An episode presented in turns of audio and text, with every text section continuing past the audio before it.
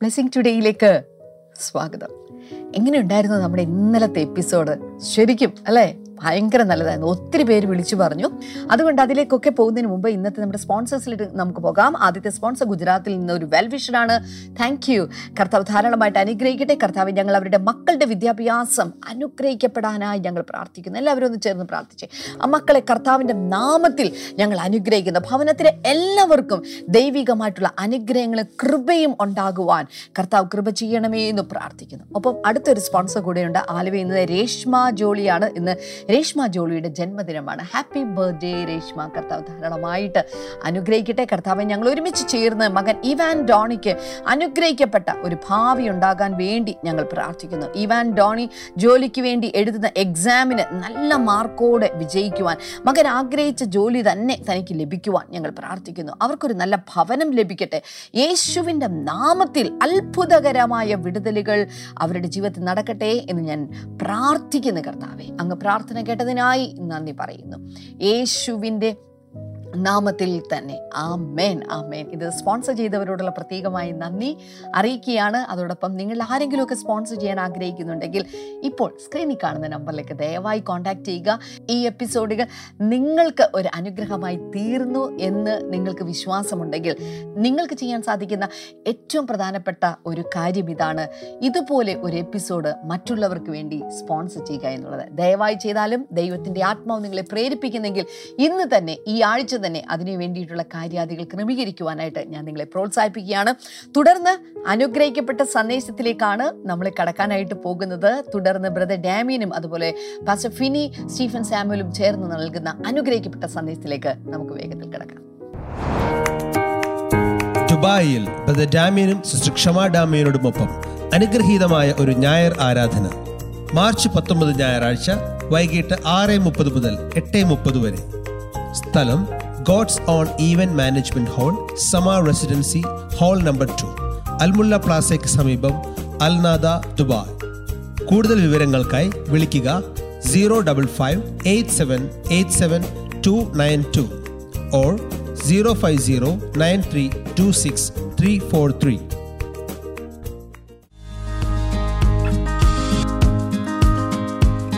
Brother ഡാമിയനും sister Kshama ഡാമിയനും ഖത്തറിൽ ശുശ്രൂഷിക്കുന്നു. മാർച്ച് 17 വെള്ളിയാഴ്ച രാവിലെ 9 മണി മുതൽ.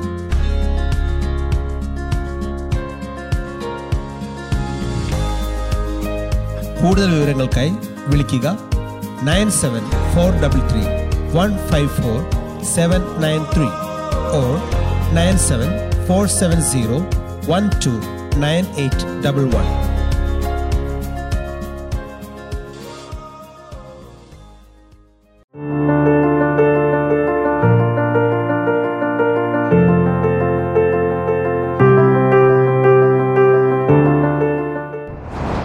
Welcome back. I'm so excited again today. ഇന്നലെ നമ്മൾ പാസ്റ്റർ ഫിനി സ്റ്റീഫൻ സാമുവലുമായി നമ്മുടെ ആന്തരിക മനുഷ്യനെ പണിയുന്ന, സൗഖ്യമാക്കുന്ന യേശുവിനെക്കുറിച്ച്, ആ ശുശ്രൂഷയെക്കുറിച്ചൊക്കെ ചിന്തിക്കുകയായിരുന്നു. 1-2 കാര്യങ്ങൾ ഇന്നലെ നമ്മൾ കേട്ടത് ഇങ്ങനെയാണ്. അദ്ദേഹത്തോട് ഞാൻ ചോദിച്ചു, ഏത് സാഹചര്യത്തിലാണ് ഇങ്ങനൊരു ശുശ്രൂഷ തുടങ്ങിയത്? അദ്ദേഹം പറഞ്ഞു, തൻ്റെ വ്യക്തിപരമായ ജീവിതത്തിൽ ഇതുപോലൊരു ഡിപ്രഷൻ്റെ അനുഭവത്തിലൂടെ പോയി. തൻ്റെ അടുക്കൽ പ്രാർത്ഥിക്കാൻ വരുന്ന പലർക്കും ഇതുപോലെയുള്ളതായി മനസ്സിലാക്കി. രക്ഷിക്കപ്പെടുന്നതോടുകൂടെ എല്ലാ പ്രശ്നങ്ങളും നമ്മുടെ മനസ്സിൽ അനുഭവിക്കുന്നത് മാഞ്ഞു പോകുന്നില്ല. പലപ്പോഴും മറഞ്ഞു കിടക്കുന്ന പലതും വെളിപ്പെട്ടു വരികയാണ് ചെയ്യുന്നത്. അതുകൂടാതെ അതിൻ്റെ ഇമ്പാക്റ്റ് നമ്മൾ കേട്ടു. എങ്ങനെയെല്ലാം അത് ഒരു ഉദാഹരണമൊക്കെ നമ്മൾ പറഞ്ഞുള്ളൂ. പക്ഷേ 100,000 or 1,000,000 ആളുകൾക്ക് അദ്ദേഹത്തിൻ്റെ നേരിട്ട് ശുശ്രൂഷ അനുഭവിച്ചതിലൂടെ, അദ്ദേഹത്തിൻ്റെ ശുശ്രൂഷയുടെ റെക്കോർഡ് ചെയ്ത DVD CD ഒക്കെ കേട്ടതിലൂടെ, കണ്ടതിലൂടെ, അദ്ദേഹം എഴുതിയ പുസ്തകത്തിലൂടെ, ബോഡി ഓഫ് ക്രൈസ്റ്റിൽ ഒത്തിരി പേർക്ക് വലിയ രോഗസൗഖ്യം. എന്നോട് തന്നെ പലരും വന്ന് പറഞ്ഞിട്ടുണ്ട്. പാസ്റ്റർ ഫിനി സ്റ്റീഫൻ സാമുവലിൻ്റെ ആ ശുശ്രൂഷ അനുഭവിച്ച ശേഷമാണ് ഒരു ജീവിതത്തിൽ ബ്രേക്ക് ത്രൂ ഉണ്ടായത്. ശുശ്രൂഷയിൽ മുന്നേറാൻ കഴിഞ്ഞത്, പുതിയൊരു വ്യക്തിത്വമായി മാറിയത്. അത്രത്തോളം പ്രധാനപ്പെട്ട ഒന്നാണ് ഈ ആന്തരിക സൗഖ്യ ശുശ്രൂഷ. ഇന്നും നമ്മോടൊപ്പം പാസ്റ്റർ ഫിനിഷ് സ്റ്റീഫൻ സാമുവൽ ഉണ്ട്. പാസ്റ്റർ, ഇന്ന് നമുക്ക് തുടർന്നുള്ള കാര്യങ്ങളിലേക്ക് പ്രവേശിക്കും. എന്നാലും നമുക്കൊരു ഇൻട്രൊഡക്ഷൻ പോലെ ചില കാര്യങ്ങൾ പാസ്റ്ററിൻ്റെ അനുഭവങ്ങളും എൻ്റെ അനുഭവങ്ങളൊക്കെ ഇങ്ങനെ ഷെയർ ചെയ്തു. ഇതിൻ്റെ ഇമ്പോർട്ടൻസ് മനസ്സിലായി. പലപ്പോഴും പലരും ഇതിനെ ഒരു അൺഇമ്പോർട്ടൻ്റ് ആയിട്ടുള്ളൊരു കാര്യമായിട്ടാണ് കണക്കാക്കുന്നത്. കാരണം ഞാൻ പറഞ്ഞു കേട്ടിട്ടുണ്ട്, ഇങ്ങനെയുള്ള കൗൺസിലിങ്ങുകളോ അല്ലെങ്കിൽ ആന്തരിക സുഖത്തിന് വേണ്ടി പ്രത്യേകിച്ചൊന്നും ചെയ്യേണ്ട ആവശ്യമില്ല. നമ്മൾ പ്രാർത്ഥനകൾ അറ്റൻഡ് ചെയ്യുമ്പോൾ, വചനം വായിക്കുമ്പോൾ, ആരാധിക്കുമ്പോൾ, അഭിഷേകം പ്രാപിക്കുമ്പോൾ, അന്യഭാഷ പറയുമ്പോൾ അതൊക്കെ അങ്ങ് നടന്നോളും എന്ന രീതിയിൽ പലരും, ചിലർ സ്ട്രിക്റ്റാണ് അവരുടെ ചർച്ചിൽ, ഇങ്ങനെയുള്ള ഒന്നിൻ്റെ ആവശ്യമില്ല എന്ന് പഠിപ്പിക്കുന്നവരെ ഞാൻ നേരിട്ട് കേട്ടിട്ടുണ്ട്. അവരെന്നോട് പറഞ്ഞിട്ടുണ്ട്. ഞങ്ങളതിൽ വിശ്വസിക്കുന്നില്ല. പക്ഷേ നമ്മുടെയൊക്കെ അനുഭവത്തിൽ നൂറുകണക്കിന് ആയിരക്കണക്കിന് പേരുടെ ആഗോളവ്യാപകമായി പലരുടെ അനുഭവത്തിൽ ഫോക്കസ് ചെയ്ത് തന്നെ നമ്മുടെ അകത്ത് ഒരു പണി പ്രത്യേകിച്ച് മൈൻഡിൽ നടക്കേണ്ടത് ആവശ്യമാണ്. അപ്പോൾ കൂടുതൽ വിശദാംശങ്ങളിലേക്ക് നമുക്ക് ഇന്ന് പ്രവേശിക്കാം. മനുഷ്യ വ്യക്തിത്വത്തിന്റെ ഘടനയെക്കുറിച്ചാണ് നമ്മൾ മനസ്സിലാക്കേണ്ടത്. അപ്പോൾ തന്നെ നമുക്ക് മനസ്സിലാകും മനുഷ്യന്റെ വ്യക്തിത്വത്തിന് ആഴമേറിയ സൗഖ്യം ആവശ്യമാണ്. 1 തെസ്സലോനിക്കർ 5-ാമത്തെ അധ്യായം 23-ാമത്തെ വാക്യത്തിൽ പൗലോസ് മനുഷ്യ വ്യക്തിത്വത്തിന്റെ ഘടനയെക്കുറിച്ചുള്ള ഒരു പരാമർശം നടത്തുന്നത് കാണാൻ കഴിയുന്നുണ്ട്. ഞാൻ വായിക്കാം. 1 തെസ്സലോനിക്കർ 5:23 സമാധാനത്തിന്റെ ദൈവം തന്നെ നിങ്ങളെ മുഴുവനും ശുദ്ധീകരിക്കുമാറാകട്ടെ, നിങ്ങളെ ആത്മാവും പ്രാണനും ദേഹവും അശേഷം നമ്മുടെ കർത്താവായ യേശു ക്രിസ്തുവിൻ്റെ പ്രത്യക്ഷതയിൽ അനിന്യമായി വെളിപ്പെടും വണ്ണം കാക്കപ്പെടുമാറാകട്ടെ. വളരെ വ്യക്തമായിട്ട് പൗലോസോട് പറയുകയാണ്, നമ്മൾ 3 ഘടകങ്ങളുള്ളവരാകുന്നു, ഒരു ട്രിക്കോട്ടമി ആകുന്നു, ആത്മാവ്, പ്രാണൻ, ശരീരം. യെസ്, യഥാർത്ഥത്തിൽ പറഞ്ഞു കഴിഞ്ഞാൽ ഈ ശരീരം എന്ന് പറയുന്നത് ഒരു വാസസ്ഥലം മാത്രമാണ്, ഒരു വീട് മാത്രമാണ്. നമ്മൾ ആരാണെന്ന് ചോദിച്ചു കഴിഞ്ഞാൽ ഒറ്റ വാക്കിൽ നമുക്ക് മറുപടി പറയുവാൻ കഴിയും, ഞാനൊരു ആത്മാവാകുന്നു. I am a spirit. അതുകൊണ്ട് തന്നെ മനുഷ്യ വ്യക്തിത്വത്തെ ഇങ്ങനെ വിശദീകരിക്കുവാൻ കഴിയും, ഞാനൊരു ആത്മാവാകുന്നു, എനിക്കൊരു പ്രാണനുണ്ട്, ഞാനൊരു ശരീരത്തിൽ വസിക്കുന്നു. നമ്മളും കൂടെ നമ്മൾ പറയുന്ന ഒരു കാര്യമാണ്, I am a spirit, I have a soul, I live in a body. ആ വ്യക്തിത്വത്തിന്റെ ഘടനയെക്കുറിച്ച് ബൈബിളാണ് നമുക്ക് കൃത്യമാകുന്ന ചിത്രം നൽകി തരുന്നത്. വൈദ്യശാസ്ത്രം പോലും മനുഷ്യന് ശരീരവും മനസ്സും മാത്രമേ ഉള്ളെന്നാണ് പഠിപ്പിക്കുന്നത്. പലപ്പോഴും നമ്മുടെ മെഡിക്കൽ സയൻസ് അനുസരിച്ച് ഒരു ശരീരത്തെക്കുറിച്ച് പഠിക്കുന്നൊരു ശാസ്ത്രം ഉണ്ട്. പിന്നെ ഈ സൈക്യാട്രിക് വിഭാഗത്തിൽ വരുന്ന അല്ലെങ്കിൽ സൈക്കോളജി വിഭാഗത്തിൽ വരുന്നതുകൊണ്ട്. പക്ഷെ സ്പിരിറ്റിനെ കുറിച്ചുള്ളൊരു പഠനം എങ്ങും ഒരു സ്ഥലത്തും കിട്ടിയില്ല. പൂർണ്ണ രൂപത്തിലുള്ള പിക്ചർ ദൈവവചനത്തിൽ നിന്നാണ് നമുക്ക് കിട്ടുന്നത്. ഉൽപ്പത്തി പുസ്തകം 2-ാമത്തെ അധ്യായം 7-ാമത്തെ വാക്യത്തിൽ ദൈവം മനുഷ്യനെ സൃഷ്ടിച്ച ആ ഭാഗം വായിക്കുമ്പോൾ കൃത്യമായിട്ട് നമുക്ക് മനസ്സിലാകും, നിലത്തെ പൊടി കൊണ്ട് മനുഷ്യനെ നിർമ്മിച്ചിട്ട് അവന്റെ മൂക്കിൽ ജീവശ്വാസമൂതി മനുഷ്യൻ ജീവനുള്ള ദേഹിയായി തീർന്നു. അവിടെ തന്നെ 3 ഘടകങ്ങളും കാണാൻ കഴിയുന്നുണ്ട്. ആ മണ്ണുകൊണ്ടുള്ള ആ ശരീരം, നമ്മുടെ ശരീരം, ദൈവത്തിന്റെ വായിൽ നിന്ന് വന്ന ശ്വാസശ്വാസം, റൂഹ. ആ റൂഹായിൽ നിന്നാണ് നമ്മുടെ ആത്മാവ് ഉരുവാകുന്നത്. 3 പദങ്ങൾ ശ്രദ്ധിച്ചു പഠിക്കുകയാണെങ്കിൽ നമുക്ക് കാണാൻ കഴിയുന്നുണ്ട്, സൃഷ്ടിക്കുക, നിർമ്മിക്കുക, ഉണ്ടാക്കുക. ഓക്കെ, അല്ലെങ്കിൽ ക്രിയേറ്റഡ്, മെയ്ഡ് ആൻഡ് ഫോംഡ്. ഈ 3 കാര്യങ്ങൾ നമുക്ക് കാണാൻ കഴിയുന്നുണ്ട്. നമ്മുടെ ആത്മാവിനെ ദൈവം സൃഷ്ടിക്കുകയാണ് ചെയ്തത്. ആത്മാവിനെ വെച്ചാൽ ഒന്നുമില്ലായ്മയിൽ നിന്നും സൃഷ്ടിക്കുകയാണ്. ആ സൃഷ്ടിക്കപ്പെടുന്ന സന്ദർഭം, ആ ഭാഗത്ത് ഈ ശരീരത്തിലേക്ക് വന്ന് ദൈവത്തിന്റെ ശ്വാസം തട്ടുമ്പോൾ ശരീരത്തിന്റെ ജീവന് വേണ്ടി, ശരീരം ഇന്ന് ഈ ഭൂമിയിൽ ഇങ്ങനെ ഇരിക്കണമെന്നുണ്ടെങ്കിൽ ശരീരത്തിന്റെ സോഫ്റ്റ്വെയർ ആയിട്ട് അല്ലെങ്കിൽ ശരീരത്തിന്റെ ജീവനായിട്ട് പ്രാണനെ ദൈവം അവിടെ നിർമ്മിക്കുകയാണ്. അങ്ങനെയാണ് മനുഷ്യൻ 3 ഘടകങ്ങളുള്ളവനായി തീരുന്നത്. ശരീരം ഫോം ചെയ്യപ്പെട്ടു. റോ മെറ്റീരിയൽ കൊണ്ട് ഫോം ചെയ്തു, മണ്ണ് കൊണ്ട്, ഒന്നുമില്ലായ്മയിൽ നിന്നല്ല, ഉള്ളതിൽ നിന്ന് ഫോം ചെയ്യുകയാണ്. ആത്മാവിനെ സൃഷ്ടിച്ചു, ഒന്നുമില്ലായ്മ സൃഷ്ടിച്ചു, എൻ്റെ അകത്തേക്ക് അടച്ചു. ഈ ആത്മാവും ശരീരവും തമ്മിലുള്ള കൂട്ടിമുട്ടലിലാണ് ശരീരത്തിന് സോൾ പാർട്ട് മെയ്ഡ്. അവിടെ ആ പ്രാണൻ അവിടെ ആ ആ നിലയിലുള്ള മൂന്ന് ഘടകങ്ങൾ ചേർന്ന മനുഷ്യൻ. ഇത് ആവർത്തിച്ച് നമുക്ക് ബൈബിളിൽ കാണാൻ കഴിയുന്നു. എബ്രായ ലേഖനം 4-ാമത്തെ അധ്യായം 12-ാമത്തെ വാക്യത്തിൽ ദൈവത്തിന്റെ വചനം ജീവനും ചൈതന്യവും ഉള്ളതായി ഇരുവായ്ത്തലയുള്ള ഏത് വാളിനേക്കാളും മൂർച്ചയേറിയതും പ്രാണനെയും ആത്മാവിനെയും സന്ധിമജ്ജകളെയും. ശരീരമാണ് മൂന്ന് ഘടകങ്ങൾ.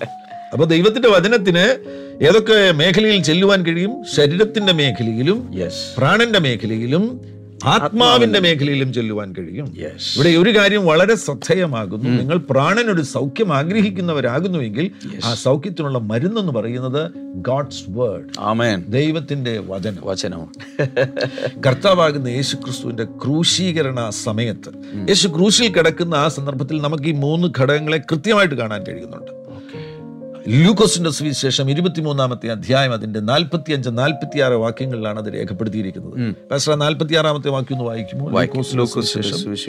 അതിന്റെ 23-ാമത്തെ അധ്യായം 43-46-ാമത്തെ വാക്യം 46. യേശു അത്യുച്ചത്തിൽ, പിതാവേ, ഞാൻ എൻ്റെ ആത്മാവിനെ തൃക്കയിൽ ഏൽപ്പിക്കുന്നു എന്ന് നിലവിളിച്ചു പറഞ്ഞു. ഇത് പറഞ്ഞിട്ട് പ്രാണനെ വിട്ടു. കൃത്യമായിട്ടുള്ള വിഭജനം ശ്രദ്ധിച്ചോ? യെസ്. പക്ഷേ അവിടെ ശരീരം, യേശുവിന്റെ ശരീരം കാൽവറി ക്രൂശിൽ കിടക്കുകയാണ്. യേശു പറയുന്നത് ശ്രദ്ധിക്കുക, എന്റെ പ്രാണൻ എന്റെ ആത്മാവിനെ തൃക്കയിൽ, പിതാവേ എന്റെ ആത്മാവിനെ തൃക്കയിൽ ഏൽപ്പിക്കുന്നു. അതിനുശേഷമാണ് പ്രാണനെ വിടുന്നത്. ഇത് രണ്ടും രണ്ടായിട്ട് തന്നെ പറയുന്നത് ശ്രദ്ധിക്കുക. കറക്റ്റ്. മൂന്ന് ഘടകങ്ങളോട് കൃത്യമായിട്ട് കാണുവാൻ കഴിയുന്നു. ഒരു കാര്യം കൂടെ, ഒരു സന്തോഷ കാര്യം കൂടെ പറയുവാനുണ്ട്. ഒരു ദൈവ പൈതലിന്റെ മരണസമയത്ത് പ്രാണൻ പോകുന്നതിന്റെ തൊട്ടു മുൻപ് ആത്മാവ് പുറത്തു വരുമെന്നാണ് ഇതിൽ നിന്ന് നമുക്ക് മനസ്സിലാക്കാൻ കഴിയുന്നത്. ആദ്യം ആത്മാവ് വിടും, അതിനുശേഷമാണ് കർത്താവ് പ്രാണനെ വിടുന്നത്. അതേപോലെ തന്നെ ആയിരിക്കും ഒരു ദൈവവൈതലിന്റെ ഈ ലോകത്തിലെ അവസാന നിമിഷവും. അതുകൊണ്ട് പലരും പറഞ്ഞു കേട്ടിട്ടുള്ളത്, ചിലപ്പോൾ ഈ ഔട്ട് ഓഫ് ബോഡി എക്സ്പീരിയൻസ് ഉണ്ട്, അല്ലെങ്കിൽ മരിച്ചു അതിനുശേഷം വീണ്ടും റിവൈവ്ഡായ പലരും പറഞ്ഞിട്ടുള്ളത്, നമ്മൾ വിചാരിക്കും ആ അവസാന സമയത്തുള്ള ആ സമയത്തുള്ള ഒരു പെയിൻ ഉണ്ടല്ലോ, അതിഭയങ്കരമായിരിക്കുന്നു. അതെ, പക്ഷെ അതിനുമുമ്പ് ആള് പോയിരിക്കും, അതിനുമുമ്പ് ആള് പുറത്തിറങ്ങി, അതിനുശേഷമാണ് വാസ്തവത്തിൽ ശ്വാസം നിലച്ച് ആള് മരിക്കുന്നത്. പക്ഷെ ഈ ആള് അത് പലപ്പോഴും അറിയുന്നില്ല. വേറൊരു ദേവദാസും പറഞ്ഞൊരു വിഷൻ, വളരെ എക്സൈറ്റിങ്. പൗലോസിനെ ചിലർ പറയുന്നത് വാളുകൊണ്ട് വെട്ടിക്കൊന്നു. അതെ അതെ. അപ്പോൾ പൗലോസിനെ കുനിച്ചു നിർത്തി പടയാളി വന്ന് വാളുകൊണ്ട് വെട്ടുകയാണ്. അപ്പം അദ്ദേഹം ഇങ്ങനെ കുനിഞ്ഞു നിൽക്കുകയാണ്. പക്ഷേ അദ്ദേഹത്തിനുണ്ടായ അനുഭവം സ്പിരിറ്റ് വേൾഡിൽ നിന്ന് അദ്ദേഹം പിന്നീട് അവിടെ എത്തിയപ്പോൾ പറഞ്ഞത്, ഇങ്ങനെ കുനിഞ്ഞ് നിർത്തിയത് ഓർമ്മയുണ്ട്. അതിനുശേഷം അദ്ദേഹം തിരിഞ്ഞു നോക്കുമ്പോൾ തൻ്റെ ബോഡി രണ്ടായി കിടക്കുന്നു, അദ്ദേഹം നടന്നു പോകുന്നു. അതെ.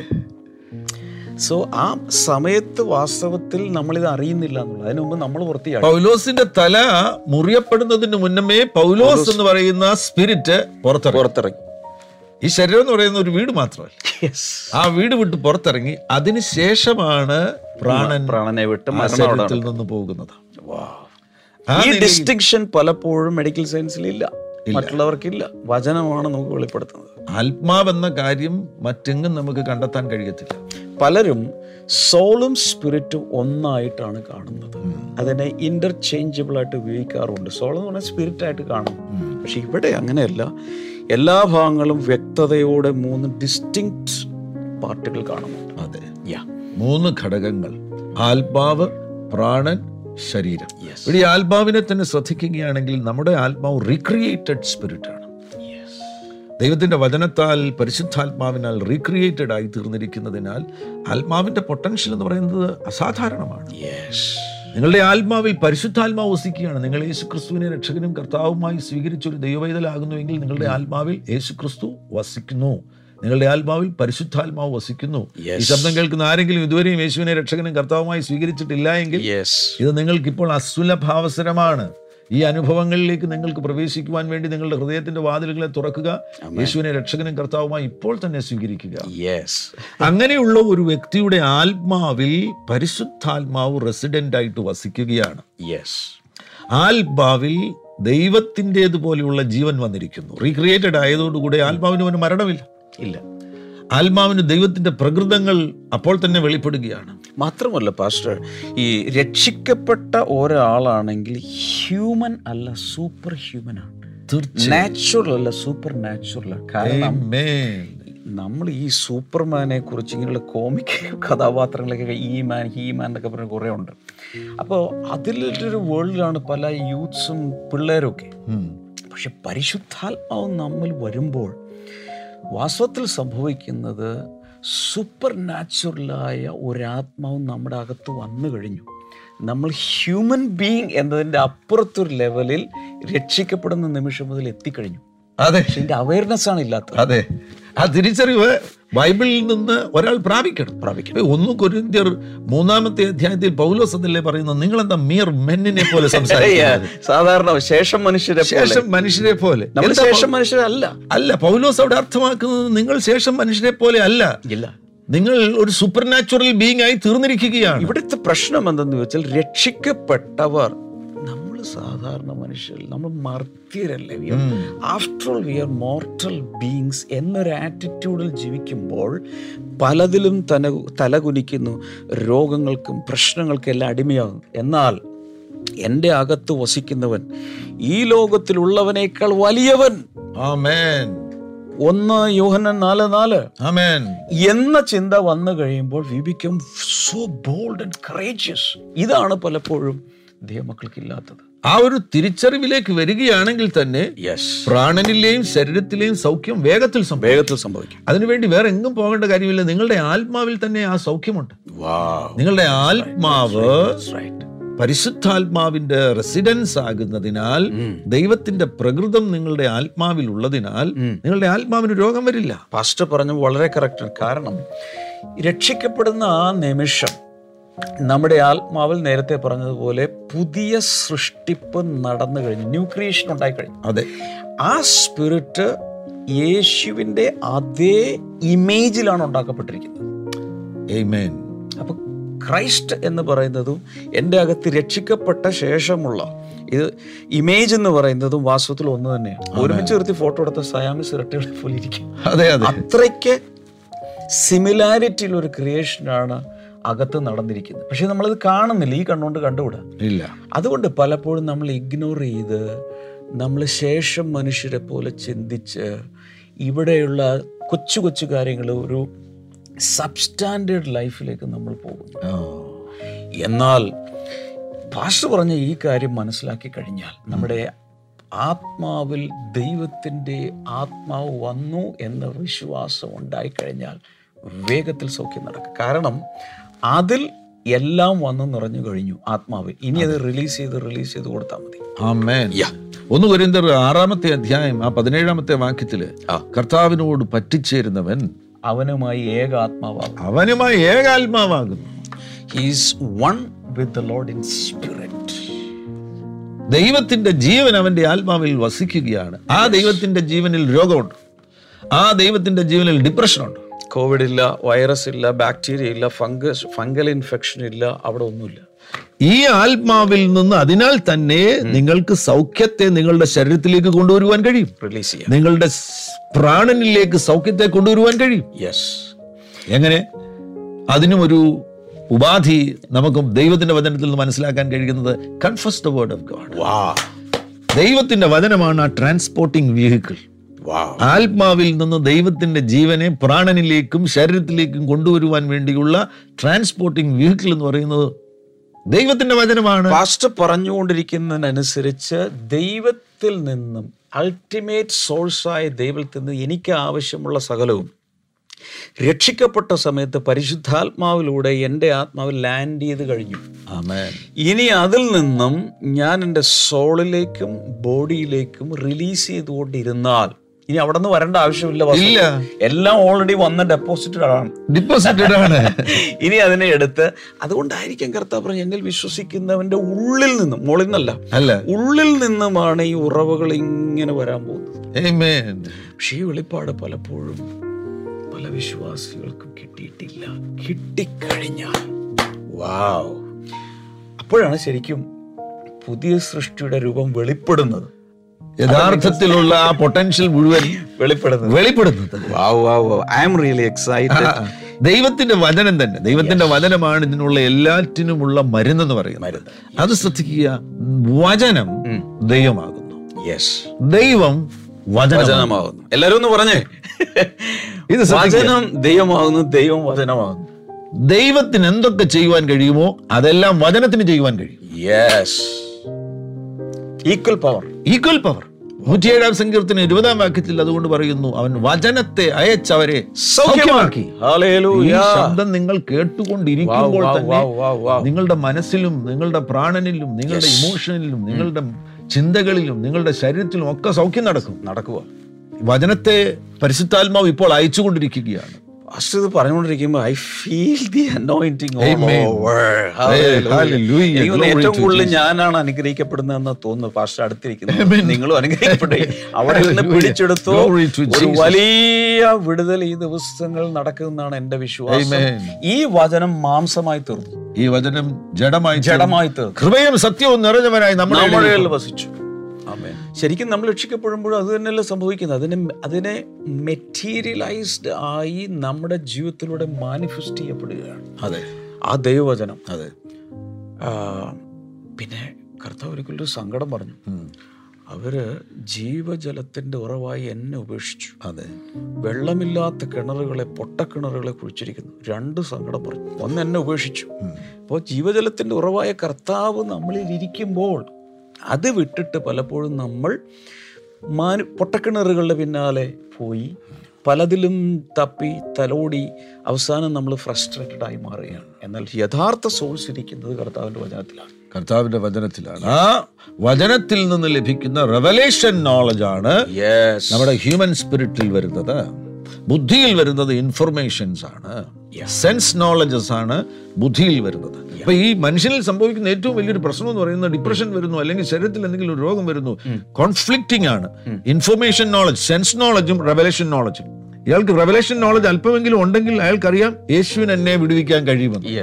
എന്നാൽ ഇവൻ്റെ സെൻസ് നോളജ് പറയും നീ രക്ഷപ്പെടത്തില്ല, നീ കുരുങ്ങിയിരിക്കുകയാണ്, ഏറ്റവും വലിയ മരുന്ന് കഴിച്ചാൽ, ഏറ്റവും വലിയ ഡോക്ടറെ കണ്ട് മരുന്ന് കഴിച്ചാലും നീ രക്ഷപ്പെടാൻ പോകുന്നു. കാരണം മെഡിക്കൽ റിപ്പോർട്ട് കയ്യിലിരിക്കുമല്ലേ. മെഡിക്കൽ റിപ്പോർട്ട് കയ്യിലിരിക്കുക, ഈ സൈക്കാട്രിസ്റ്റ് എഴുതി കൊടുത്ത മരുന്നും സാധനങ്ങളും റിപ്പോർട്ടുകളും, അല്ലെങ്കിൽ ഫുൾ ബോഡി ചെക്കപ്പ്, MRI സ്കാൻ്റെ, CT സ്കാൻ്റെ എല്ലാ റിപ്പോർട്ടും കയ്യിലിരിക്കും. ഇതിനനുസരിച്ച് ഞാൻ രോഗിയാണ്.